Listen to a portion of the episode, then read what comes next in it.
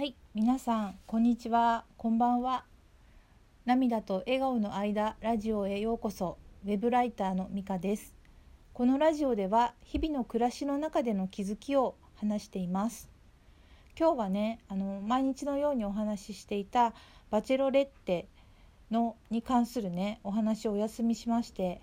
と朗読についてお話ししたいと思います。朗読について話すと言ってもね私朗読を学んだわけでもないし詳しいわけでもないんですが今ちょっとね興味があるんですね。でなんで興味を持ったかっていうお話なんですがえっと私ね今ね「ふみサロ」っていう執筆のオンラインサロンに参加させてもらっているんですがこのサロンでは月に1冊ね本を読んでそれにまつわるエッセイを書いてみんなで合評し合うっていう会があるんですね。ざっくりざっくり言っちゃいますとね。で、えっと、主催をねしてくださっているのが元編集者でたくさんのベストセラー本を出されていて今出版プロデュースの事業をされている株式会社 J ディスカバーの社長の城村文子さんなんですね。で、えっと、このオンラインサロンの顧問に女性企業ブランディングの専門家の後藤隼人さんという方がついてくださっていてこのお二人あるいはね場合によってはお一人の場合もあるんですが、えっと、その合評会の時にねあの自分の書いたエッセイについてアドバイスをいただける機会っていうのもあるんですね。でこのオンラインサロンね1年くらい前にできたようなんですが私が入ったのはね3ヶ月前なんですね。で合評会はねあの月に1回なので2回ほどね参加させてもらってであの皆さんね文章がとても上手でね全うされながらもね、まあ、どうにかついていっている状態なんですが、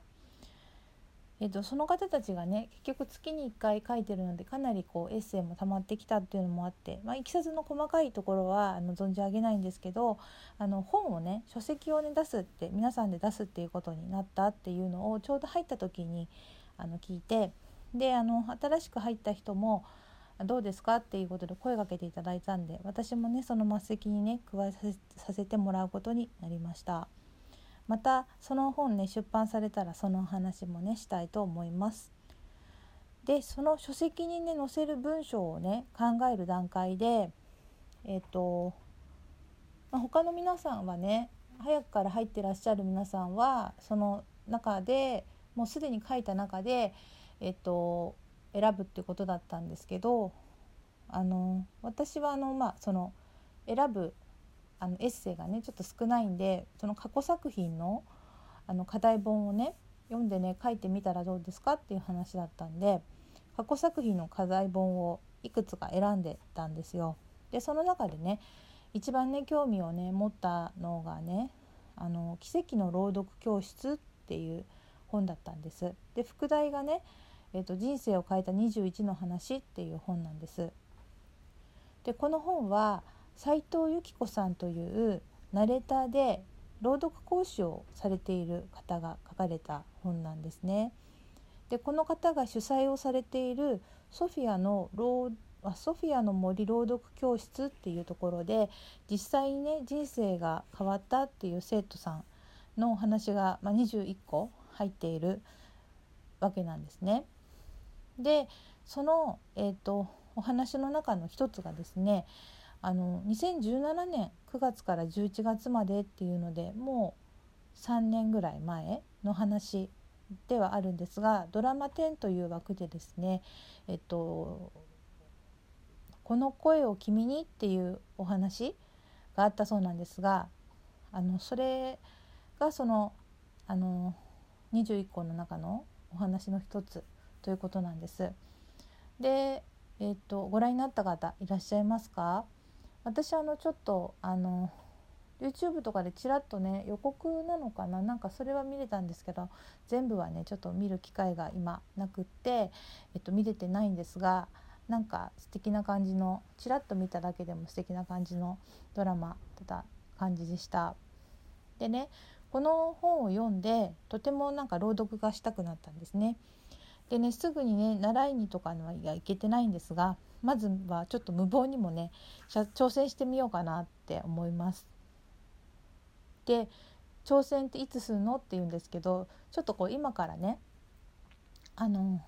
先ほど言ったねあの文サロの書籍に載せる候補作としてその本を読んであのエッセイ書いたんですけど結局他のを載せることになったからまあある意味これはあのお蔵入りになったエッセイなんでちょっとそれをねここであの朗読させてもらいたいなと思います。はい、では読みます。朗読の人を緩める力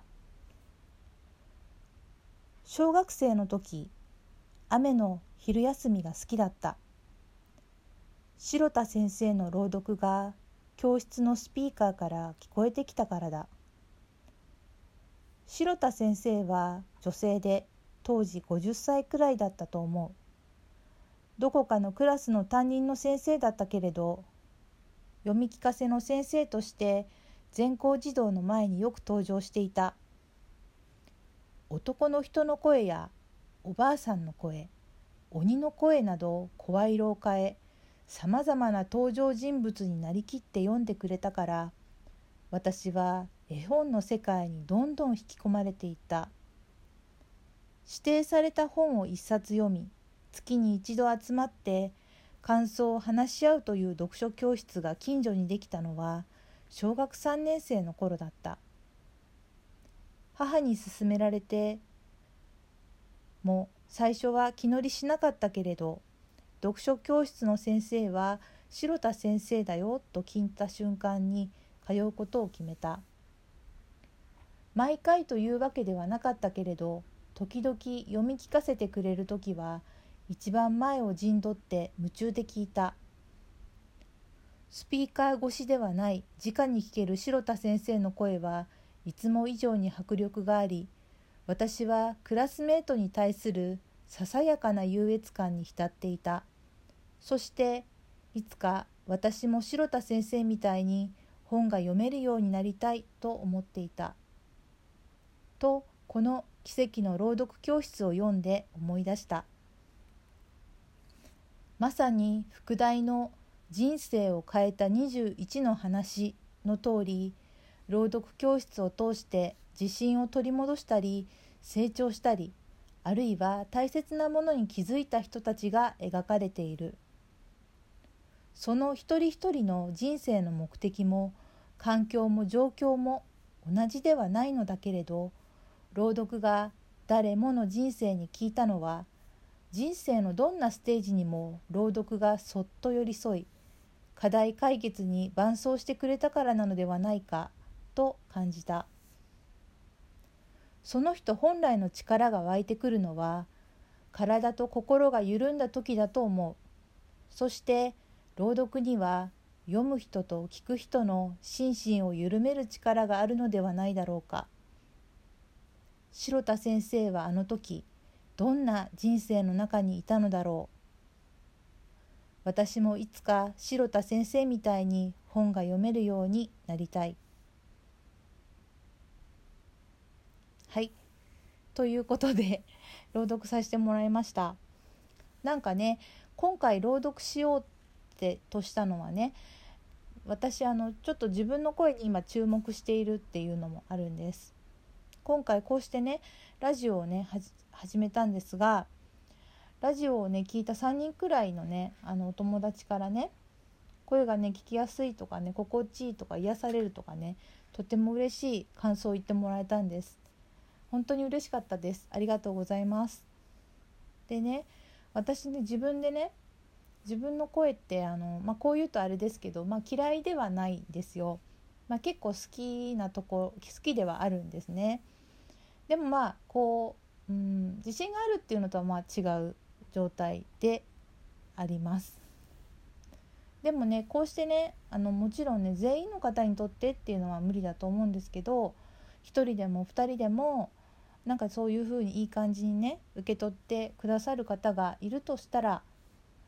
自分の声をね好きだっていう感覚を信じて別にね朗読はやってもいいのかなってちょっと思ったんですね。でえっと、昨日ふと思いついたんですけれどもあの自の自分がね書いたね過去のエッセイとかね小説をねこのラジオでね読ませてもらってもいいかななんて思ったんです。あのこれからもねこのラジオを始めるきっかけになった画家の杉田洋平さんの言葉もね変わらずね触れていきたいし子育てのこととかあの自己肯定感あと認定講師やらせていただいてる褒め立つの話もねしたいんですけれども自分の表現であるエッセイとかね短編小説とかをね話すのもいいかなと思ったらねちょっとワクワクしてきています。えそんなわけで手探りでかつの思いつきでね実験しながらの配信のこのラジオですがもしよろしければ一緒にハラハラしながらね楽しんでいけたいただけたら嬉しいなと思っています。ということでね今日のラジオはここまでです。最後まで聞いてくださってどうもありがとうございました。ではまたさようなら。